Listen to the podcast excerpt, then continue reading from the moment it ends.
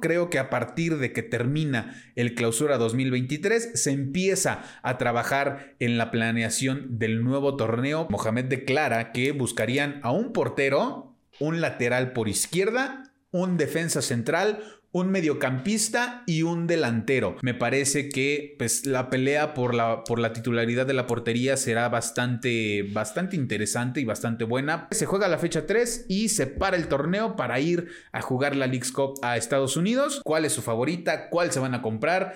Si quieren que salga la de entrenamiento, porque la de entrenamiento me parece que fue la más bonita, creo yo que se notó un cambio a comparación, por lo menos del último partido. Aldrete, que parece ser, será el nuevo capitán de universidad, creo que puedo apostar porque va a ser un gran torneo para nuestros Pumas. Les hablo desde el pebetero, un podcast donde platicaremos acerca del análisis de partidos, jugadores, historia, fichajes y actualizaciones de los Pumas de la UNAM. Comenzamos. ¿Qué tal amigos? ¿Cómo les va? Bienvenidos de nuevo a este su podcast desde el pebetero. Estoy muy contento de estar otra vez aquí con ustedes después de muchos meses de inactividad, de parón, después de, pues, Después de cerrar un, torneo bastante, bastante malo, pido una disculpa por eso. Se tenía planeado un, episodio para cerrar esa, esa temporada, para cerrar ese torneo. Lastimosamente no se pudo cerrar que ninguna colaboración para ese último episodio y no me gustaba la idea de grabar ese episodio yo solo. Sentía que debía haber como retroalimentación, la opinión de diferentes personas como lo hemos venido haciendo a lo largo de estos tres torneos que hemos estado cubriendo a nuestro, a nuestro equipo. Pumas terminó el clausura 2023 en el lugar número 14 de la tabla general, con 5 victorias, 3 empates y 9 derrotas. Recordemos que hubo un cambio de entrenador, se fue Rafa Puente. Y llega el turco Mohamed a tomar las riendas del equipo. A partir de que el turco toma las riendas del equipo, Pumas sumó solamente dos victorias a partir del partido en contra del Atlético de San Luis. Dos victorias, un empate y una derrota. Las dos victorias, recordar, contra el Atlético de San Luis, el Toluca, el empate en contra del América y la derrota en contra de Monterrey. Se sabía y lo platicamos en este podcast. Era un cierre demasiado complicado para Pumas y precisamente por el corto tiempo que estuvo en el banquillo Antonio Mohamed, era aún más complicado el hecho de que se pudieran sacar puntos. Lo, lo, que, lo que pudo sacar, lo que pudo haber cambiado, se agradece, pero creo que a partir de que termina el clausura 2023, se empieza a trabajar en la planeación del nuevo torneo para el que sería, pues, para el que es prácticamente el arranque oficial, digámoslo así, digámoslo de alguna manera, de la era del turco Mohamed al frente de los Pumas. Cuando fue la junta de dueños, recordar que van los presidentes de los clubes, los directores técnicos de los 18 equipos de la Liga MX, ahí asisten los medios a las afueras del edificio en donde es esta junta y lo que logren sacar, pues también es bien, es bien recibido, ¿no? Y la gente que cubre al Club Universidad pudo sacarle información a Mohamed acerca de los refuerzos que buscaría para este mercado de fichajes. Recordemos que al principio todo estaba en bastante calma, no se sabía nada, nadie sacaba ninguna información, eh, por lo menos no información eh, oficial que pudiera eh, concretarse o anunciarse en un periodo corto, ¿no? Eh, pero eh, Mohamed declara que buscarían a un portero, un lateral por izquierda, un defensa central, un mediocampista y un delantero. Con el paso del tiempo, los planes fueron cambiando para, para la directiva y para, para el cuerpo técnico de, y deciden irse por un defensa central más en lugar del mediocampista. No sé qué situaciones fueron las que llevaron a esta decisión, pero todos los refuerzos que llegaron son peticiones de Antonio el Turco Mohamed. Eso es lo que nos han hecho saber los medios que cubren a Pumas y al parecer no ha habido ninguna queja por parte de pues del turco, ¿no? Que yo creo que ya hubiera algún, alguna información, algún tema acerca de eso, ¿no? Si, si le hubieran impuesto a algún jugador, me parece que ya lo, hubiera, ya lo hubiera manifestado. Los refuerzos de Pumas, el primero que se hace oficial, si no mal recuerdo, es el de Gil Alcalá, el regreso de Gil Alcalá a la portería Auriazul. Robert Ergas como lateral por izquierda, Lisandro Magallán como defensa central, Nathan Silva o Nathan Silva, como quieran decirle. el brasileño que viene del Atlético de Mineiro como defensa central también y el Toro Fernández como un eh, delantero más a la plantilla de universidad. El registro oficial ya está arriba en la página de la liga. Faltan dos jugadores, falta Lisandro y falta el Toro Fernández, ya que al momento de que se está grabando este episodio, este día en la mañana, lunes 3 de julio, se anunció apenas la llegada del Toro Fernández y el sábado también por, por la mañana se oficializa la llegada de Lisandro Magallán, así que pues es cuestión de días de que aparezcan en el registro oficial. En la página de la liga aparecen los tres porteros, Julio González con el número uno, Carlos Sebastián Sosa con el número 14, recordemos que cambió número, Gil Alcalá con el número 33, en defensa, Pablo Benevendo con el número 2, Ricardo Galindo con el número 3, Jesús Molina que cambió dorsal al número 5, Nathan Silva que va a utilizar el 6, Pablo Monroy que estrena eh, dorsal y también estrena registro con el primer equipo varonil con el número 13, Adrián Aldrete con el 16, Robert Ergas va a ocupar el 22, Nico Freire que también causó polémica que apareciera en el registro con el, con el número 23, todavía no consigue eh, equipo, ha rechazado ofertas de Argentina y ha rechazado ofertas de la MLS. Me parece que también rechazó una oferta de Juárez. A no ser que esa no haya sido cierta. Pónganme aquí en los comentarios si estoy eh, en, lo, en lo incorrecto, pero me parece que le siguen buscando por ahí una oferta. Entre él y sus representantes se estarán moviendo para buscarle acomodo en algún lugar y una oferta que les convenga pues tanto al representante como al jugador, ¿no? Porque me parece que rechazar ya bastantes ofertas de, distintos clubes de su país y de, la MLS me parece que no le han llegado al precio, si, si podemos decirlo de esa manera, o eh, pues simplemente el jugador no quiere irse a pesar de que la directiva y el cuerpo técnico ya le, ya le notificaron que no entre en planes en este torneo pocas veces o pocas, pocos minutos verá el hecho de que pues siga en el, en el equipo, ya que tienes a Palermo, a Nathan, a Lisandro Magallán, a Ergas, a Pablo Monroy, a Pablo Benevendo, a José Galindo, en fin, en fin. Tienes bastantes opciones y me parece que el turco ha sido bastante claro con el hecho de que no entre en planes para este torneo. Y como ya lo mencioné, Arturo Ortiz con el número 25. En la media cancha, Eduardo el Toto Salvio con el 10, Carlos Gutiérrez con el 11, César el Chino Huerta con el número 12, Ulises Rivas con el 15, Jorge Rubalcaba que también cambia dorsal, usará el número 17, José Caicedo que también estrena registro y estrena un dorsal nuevo, utilizará el número 18 y Santiago Trigos que utilizará el número 20. Arriba en la delantera, como ya les mencioné, falta el registro del Toro Fernández y saber qué número utilizará. Lisandro Magallán va a utilizar el 4. Así que me causa por ahí algún, algún problema, algún conflicto por, eh, por la historia que tiene este, este dorsal. Esperemos que pueda eh, llenarle el ojo a la afición, esperemos que haga un buen papel.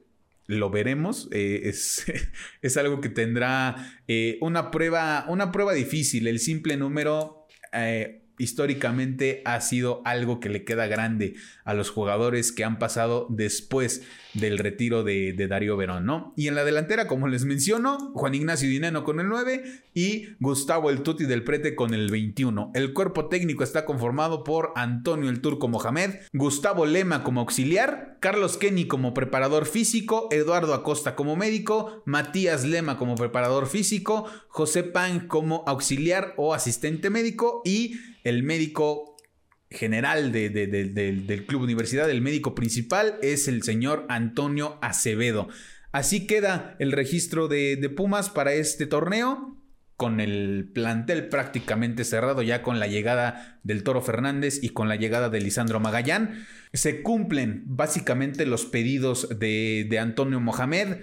A lo conoce ya del Atlético Mineiro. A Ergas, según lo que han mencionado algunos medios, lo conoce ya desde hace bastante tiempo, lo ha venido siguiendo desde hace bastante tiempo y sí es un pedido del mismo, del mismo turco. Gil llega para generar un poco más de competencia como, como, la que ya se tenía con Julio y con Sosa. Me parece que es la, la línea eh, del campo donde se tienen más opciones más sólidas. Son porteros que ya los conocemos, Julio, eh, Sebastián Sosa y Gil Alcalá. Me parece que pues, la pelea por la, por la titularidad de la portería será bastante, bastante interesante y bastante buena. Por ahora eh, y como lo mencionó eh, unos días antes del debut de Pumas, el turco Mohamed, Julio iba a ser el portero titular, a menos que alguna lesión, alguna baja en el juego que pueda notar en los entrenamientos, en los mismos partidos, una vez que se empiece a desarrollar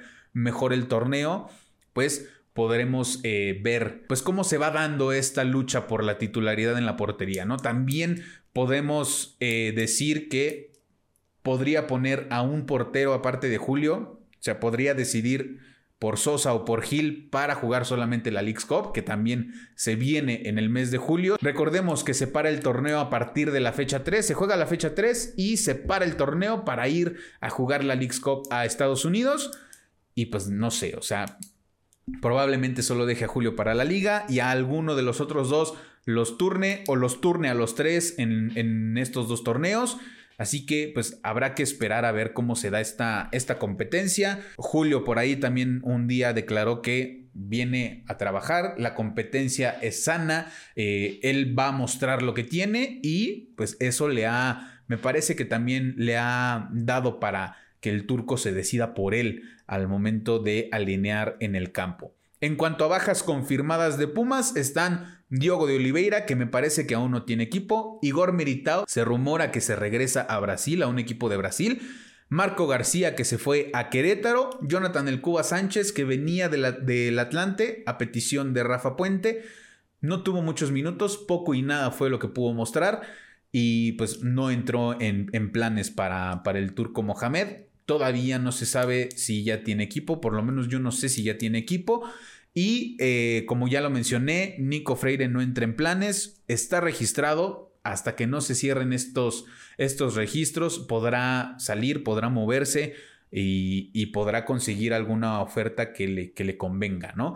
Minutos antes de que empezara a grabar este episodio, también se confirmó la baja de Alec Álvarez, que se va a Necaxa por venta definitiva con un contrato de cuatro años.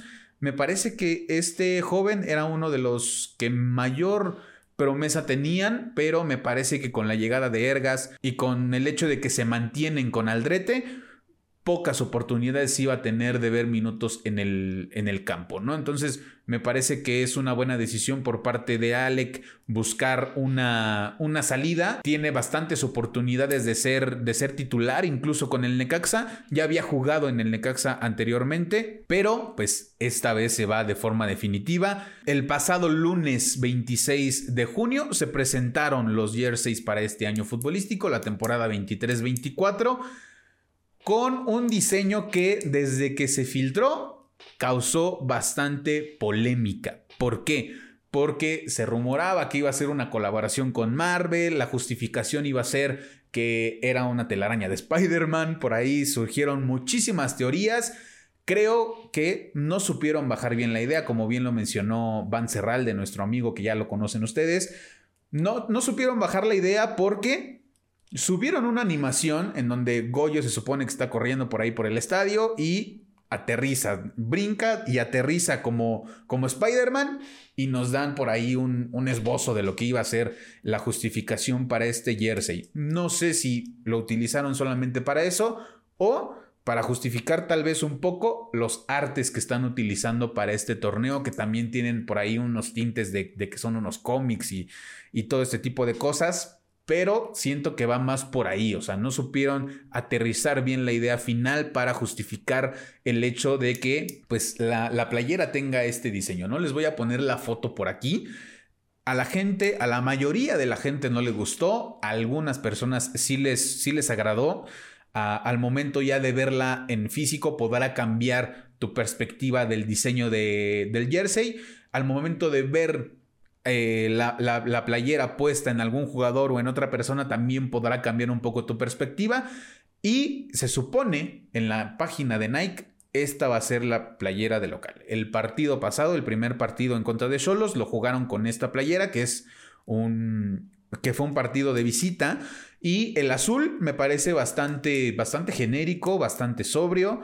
Eh, lo que pues básicamente se mantienen en esa línea de respetar el, azul y oro y todo este tipo de cuestiones, ¿no? Me parece que es bastante parecida a lo que hemos visto en torneos anteriores. Si yo tuviera que comprar alguna, compraría la de visita o la, azul. Eh, recordemos que esto, lo, de, lo del jersey de local y lo del jersey de visita, lo deciden estrictamente los jugadores y también depende del rival al que te vayas a enfrentar. Si por ahí vas de visita y el local utiliza una playera blanca, podrás utilizar la azul si, si, así lo deciden los jugadores, como pasó con el uniforme negro en el torneo pasado. Se supone que solamente se iba a utilizar dos partidos y se terminó usando prácticamente lo que restó del torneo a partir de que salió, ¿no? Entonces, por ahí podrá haber muchas especulaciones. Esperemos que la playera azul sea la de local. Tiene mucho, me parece que tiene mucho que Pumas no juega de azul de local. Entonces será lindo ver al equipo jugar de azul de local. Yo sigo insistiendo que deben de regresar al dorado con azul, que es lo, tradicional. Eh, me parece que Nike no se ha querido arriesgar tanto a, sacar un jersey así. Recordemos que en el 2020 el tercer jersey fue así, dorado con azul, y a mí me parecía bastante, bastante lindo, ¿no? A esperar igual, a ver qué es lo que deciden los jugadores, lo que les permita la liga también. Y este, y pues nada, dejen sus comentarios acerca de cuál es su favorita, cuál se van a comprar si quieren que salga la de entrenamiento, porque la de entrenamiento me parece que fue la más bonita, y también la de precalentamiento. La del calentamiento está también bastante, bastante linda. Y ojalá que saquen bastantes piezas de ambas, porque desde que, desde que Nike está con, con Pumas, me parece que, pues me parece que poco se le ha dado salida a la mercancía de, del equipo, ¿no? Hablamos de chamarras, sudaderas, tercer, este, tercer jersey, recordar que el terracota se acabó porque a la gente le encantó, entonces muchas, muchas de esas cosas de, de, ventas, de marketing, no sé cómo, cómo lo maneje Nike, me parece que sí queda corto con, con Pumas, ¿no? Entonces, pues esperar a ver por cuál se deciden para, para la visita y para, para ser locales. Al momento, en, el, en la página de la liga, se supone que Pumas va a jugar de local con la playera blanca porque el uniforme tanto de local como de visitante del Mazatlán son colores oscuros. También es lo que les mencionaba hace rato. Hay que tomar en cuenta eso, o sea, el, color del que viste el rival. Si, si tienes esa posibilidad de usar la, la azul como, como una playera de local, pues también estaría bastante bien. Y vámonos de lleno con lo que pasó el viernes pasado. Empezó el torneo con el partido de América y Juárez y de manera simultánea se jugó el Mazatlán en contra de Pachuca. Hubo sorpresas en esta primera, en esta primera jornada, pero llegaremos a los resultados de la jornada 1 al final del análisis del partido de Pumas. Y nuestros Pumas jugaron a las 9 de la noche en el ya tradicional viernes botanero en contra de Cholos.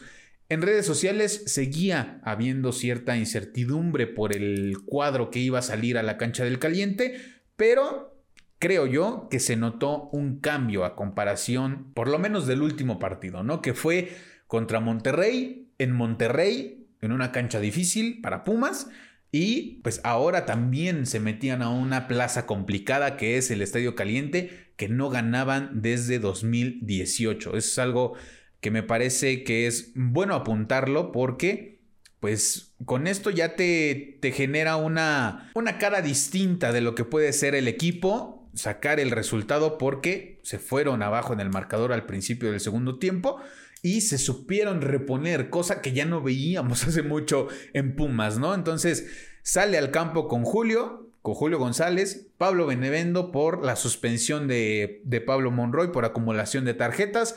Palermo Ortiz, Nathan Silva, que fue el único refuerzo que debutó de inicio, Aldrete, que parece ser, será el nuevo capitán de universidad. Días antes del debut de Pumas, Fabricio Domínguez, colaborador de, Claro Sports, declaró que Dineno iba a ser el capitán, el capitán número uno, y Salvi iba a ser el segundo capitán. Creo que en algún momento, en la ausencia de Aldrete, ya con el equipo completo, lo que puedan armar, me parece que cualquiera de los dos podrá utilizar el gafete. Tal vez sí fue un error de, de, Fabricio, lo comentó también en redes sociales, se disculpó porque, pues, cuando tienes esta responsabilidad de dar información a la gente, pues tienes que tratar de que sea 100% pues confiable, viable, este, una, una información acertada, confirmada y pues en este caso sí, sí falló, pero no sé, siento que podría cambiar en un, en un futuro porque no sé si Aldrete vaya a pintar como, como jugador. Eh, como jugador titular en el cuadro de, de, Pumas, ¿no? En el medio campo salió con el Toto Salvio, Ulises Rivas, José Caicedo y el Chino Huerta. Y en la delantera, el Tuti del Prete y Juan Ignacio Dineno. En ciertos momentos me parece que Pumas dominó el encuentro, por lo menos tenía el control del balón y, como lo menciono, en bastantes momentos del partido tenía el control del encuentro. Eh, según SofaScore, la posesión se la lleva Cholos con un 56% contra 44% de Pumas. Los de Mohamed tuvieron 8 disparos al arco y 6 tiros de esquina. El primer gol de Pumas cayó el minuto 26 por parte de Ulises Rivas, luego de que Jesús Corona rechazara mal un disparo de, del Toto Salvio y con eso Ulises Rivas le daba la ventaja a los universitarios. Y antes de irnos al descanso, cayó el empate para Tijuana con un gol polémico, ya que muchas personas decían que este gol se debía haber anulado por, por el VAR, ya que Dos jugadores de Tijuana obstruyen la visibilidad de Julio González al momento del disparo. Se revisó en el bar, me parece que, si no mal recuerdo, fue una revisión silenciosa. El, el árbitro no va este, directamente al bar a ver la jugada, pero espera que le comuniquen y da el gol por válido. Para el segundo tiempo Pumas se dejó llegar, se dio mucho la iniciativa del encuentro a los, a los dirigidos por Miguel Herrera y al minuto 48 cae el 2 a 1 en el marcador por parte de Carlos González. De ahí en adelante Pumas volvió a tomar las riendas del partido y hasta el minuto 70 llegaría el empate desde los 11 pasos para los azul y oro con el primer gol de Dineno en el torneo. Fue una jugada que le tuvo que marcar eh, los jugadores, le tuvieron que marcar los jugadores al árbitro. Me parece increíble porque el árbitro estaba frente a la jugada, ¿no? Entonces, Dineno intenta pasarle con, alguna, con alguna jugadita por ahí, un recorte a el balón al Tuti del Prete que estaba dentro, de, dentro del área y le pega en el brazo al defensa de Cholos. Me parecía que era una jugada bastante clara, una jugada en donde no tenía que haber tanto, tanta polémica al momento de marcarse, como lo repito.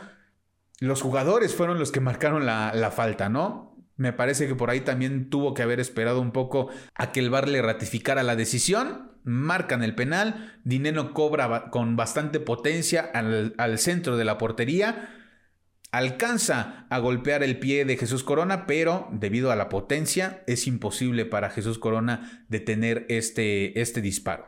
Posteriormente vendrían los cambios de Pumas y aquí es donde debuta eh, Robert Ergas entrando de cambio por el Tuti del Prete. Fueron cambios bastante arriesgados, en el papel se veían bastante arriesgados porque sale Dineno y Ulises Rivas y entran Jesús Molina y Jorge Rubalcaba. Se queda sin un 9 nominal. Como les repito, en el papel parecían cambios arriesgados por lo mismo de que se queda sin un 9, sin un delantero fijo eh, en el área, en, la parte de arriba del campo para buscar otras opciones, pero tenía jugadores en el campo bastante rápidos hacia el ataque para generar jugadas de peligro. Una de ellas es donde cae el 3 por 2 en el marcador, donde Rubalcaba recupera el balón cerca del medio campo. Asiste al Toto Salvio, me parece que toda la jugada es de Jorge Rubalcaba, la recuperación, conduce el balón unos cuantos metros y al ver que ya no tiene opción para disparar, asiste al Toto Salvio que saca un disparo cruzado que ahora sí vence a Jesús Corona para firmar el triunfo de los universitarios. Toto salió de cambio por Trigos, todavía ahí um, tal vez ya eran 90 más el agregado, entonces tratar de defender esos últimos, esos últimos minutos. En términos generales me parece que Pumas jugó bastante bien. Como les menciono, hay un cambio considerable debido a los últimos partidos que, que tuvo oportunidad el turco de dirigirlos a lo que es el arranque del, de la apertura 2023. Me parece que sí hay un cambio bastante considerable.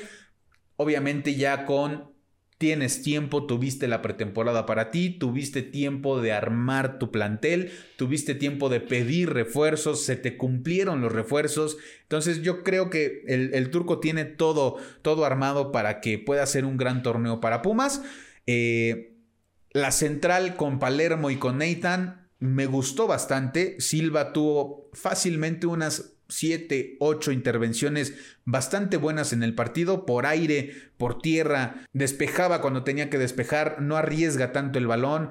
Al momento de que lo amonestan, lo amonestan bastante temprano en el partido, al igual que Palermo.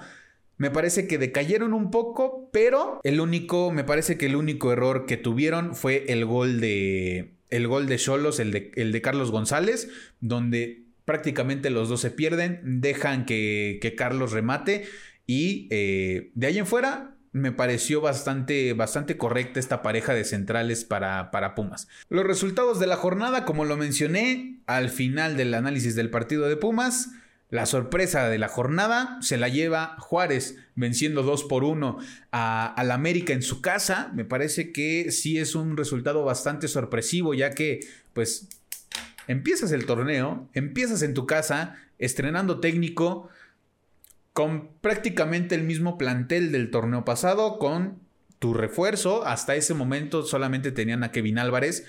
Acaba de llegar Julián Quiñones, pero me parece que no había ninguna justificación para que el América perdiera, ¿no? Creo que todo estaba acomodado, estabas en tu estadio, estabas abriendo la jornada, estabas abriendo el torneo y sí es bastante sorpresiva la manera en la que pierde este partido el América. En los últimos 5 o 6 minutos del encuentro, los Bravos de Juárez logran remontar el marcador y sumar su primera victoria en el Apertura 2023. Mazatlán y Pachuca empatan a 1.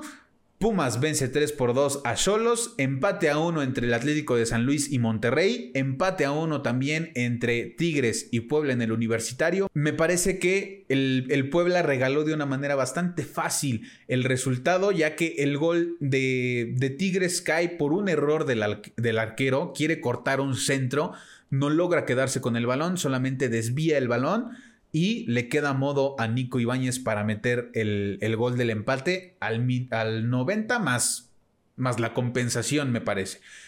Atlas vence 2 por 0 a, Cruz Azul. Empate a 0 entre Toluca y Necaxa.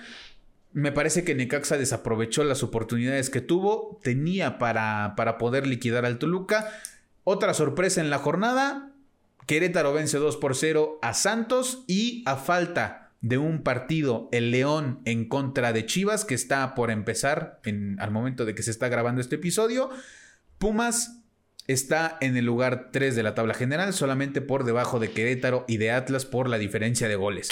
Como lo mencionamos también en, el, en la temporada pasada, es muy temprano para fijarnos en la tabla general, pero sí es importante mantenerle esa, pues esa esa importancia, ¿no? Sumar en los primeros partidos del torneo me parece que son bastante, no quiero decir fáciles, porque todo puede suceder. Lo vimos en el partido de América en contra de, de Juárez, entonces todo puede suceder, te pueden dar una sorpresa por ahí si te confías, pero el segundo partido de, de Pumas es en contra de Mazatlán el próximo domingo 9 de julio a las 12 del día. Con la posibilidad de ver a más refuerzos, si no es que a todos, ya en el, en el campo. Parece ser que todos vienen con buena forma física, con ritmo de juego, para poder estar a disposición del turco, para poder armar su 11 y ya empezar a tener una idea de lo que va a ser tu alineación para lo que resta del torneo. Siento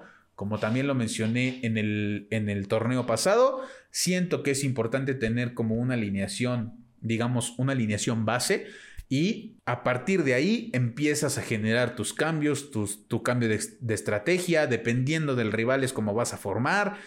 Eh, también el mismo Fabricio Domínguez declaró después de la pretemporada que existe una gran posibilidad de que, de que Pumas juegue con línea de 5, tal vez un 5-3-2, no lo sé, solamente es una posibilidad con Julio, Monroy, Monroy, Nathan, Palermo, Magallán y Ergas. Estos cinco en la línea defensiva. Adelante podría ir el Toto, Caicedo y Huerta. Y en la delantera, el Toro, el Toro Fernández y Juan Ignacio Dineno. Esto solamente es una posibilidad. Dejen aquí en los comentarios cuál les gustaría que fuera esta, esta alineación para el próximo partido. A mí me gustaría también ya ver a la mayor parte de los, de los refuerzos ya de inicio, dependiendo de cómo, de cómo los vea de aquí al domingo o al sábado que ya deba de tener lista la, alineación, el cuadro, lo que vea durante la semana y pues creo que puedo apostar porque va a ser un gran torneo para nuestros Pumas. Recuerden, después de la jornada 3, después de que Pumas se enfrente al Pachuca, el próximo domingo 16 de julio, se para la, la, actividad de la Liga MX y nos vamos de lleno con la actividad de la League's Cup. Próximamente voy a hacer un video con la explicación de cómo se va a jugar, contra quién va a jugar Pumas y todo lo que se necesita saber acerca de esta competencia. A muchos no les gusta, a otros les es indiferente, pero me parece que sí, sí debieron de haber esperado a que se jugara este torneo, jugar la League's Cup y después empezar con el, con el torneo de liga, ¿no? Ustedes tendrán su opinión, siempre se va a respetar la opinión de, de todos, dejen aquí sus opiniones cómo, les pareció el primer partido de Pumas. ¿Qué opinión tienen acerca de que se jueguen las primeras tres fechas de la apertura 2023 y después se pare para ir a jugar a Estados Unidos la League's Cup? Y dependiendo hasta dónde llegue Pumas, se va a agendar el partido en contra del Toluca y de Juárez. Lo repito, Depende de hasta dónde lleguen los equipos en la League's Cup, se van a ir agendando los partidos de la jornada 4 y de la jornada 5. A partir de la jornada 6 ya hay fechas definidas, fechas, horarios definidos. Y pues nada, a esperar, a esperar a que el turco tenga una alineación base, a esperar a que los, los refuerzos empiecen a generar este nivel de juego que promete, promete bastante. Por ahí generó también una polémica la llegada del Toro Fernández, que el torneo pasado tuvo muy pocos goles, pero como siempre lo he dicho aquí en este podcast, se les dará el beneficio de la duda hasta que tengan actividad con Pumas y puedan mostrar por qué están aquí. Si por ahí de la jornada 5 del torneo o en la League's Cup no dan, pues Aquí es donde se dirá, ¿no? Aquí al momento de que de lo que veamos semana con semana se dará la opinión, se dará una crítica, se dará una calificación a lo que vimos eh, partido a partido. Lo mencioné también el torneo pasado. En estos episodios se, se, platicará acerca de lo que se ve semana con semana. Si mejora, si empeora, si no, si no ha convencido a la afición, si de, si de plano desde que llegó no, nada más no arrancó. Y pues eso es lo que se dirá en este, en este podcast, ¿no? Todo lo sabremos hasta el próximo domingo, qué es lo que alineará el turco Mohamed para que Pumas busque su segundo triunfo en el torneo. Creo que podemos dejar hasta aquí el episodio con el compromiso y la promesa de ser constante con el contenido, tanto aquí en el podcast como en redes, en TikTok, en, YouTube, en todos lados donde este podcast tenga presencia. Vamos a tratar de ser constantes, vamos a tratar de dar un, mejor, un mejor contenido, como lo he repetido muchísimas veces. Al no ser un medio que esté en la Ciudad de México de manera fija, pues no tenemos acceso a la información de primera mano. Se compartirá lo que publiquen los medios que cubren a Pumas, como lo es Brian Sales, Análisis Puma, Oscar Briz, Fabricio, Fabricio Domínguez, Adriana Maldonado, que también acaba de, creo que acaba de empezar a cubrir a Pumas, Rodrigo Celorio de TUDN, todo lo que sea una información confirmada ya de que tenga que ver con Pumas, este César Luis Merlo todo lo que tenga que ver con Pumas y esté 100% confirmado se va a compartir. En caso de que sea una información errónea, también lo haremos saber en las redes sociales del podcast y lo estaremos compartiendo semana con semana en los episodios por Spotify, Google Podcast y YouTube. Así que pues podemos dejar hasta aquí el episodio. Recuerden seguir todas las redes sociales en Instagram, Twitter y TikTok como desde el pebetero, así todo junto con doble E, desde el pebetero en Facebook, Spotify, Google Podcast y YouTube, como desde el pebetero también. No olviden darle like, compartan, comenten, califiquen el podcast en Spotify con cinco estrellitas para que el algoritmo nos siga mandando a más personas y podamos llegar a mucha más gente. Suscríbanse al canal de YouTube, no les cuesta nada, siempre va a ser gratis. Compartan, comenten todo lo que quieran, qué les pareció el debut de Pumas, qué esperan de los refuerzos y nos vemos el próximo episodio. Cuídense mucho. Les mando un abrazo de gol. Los quiero. Bye.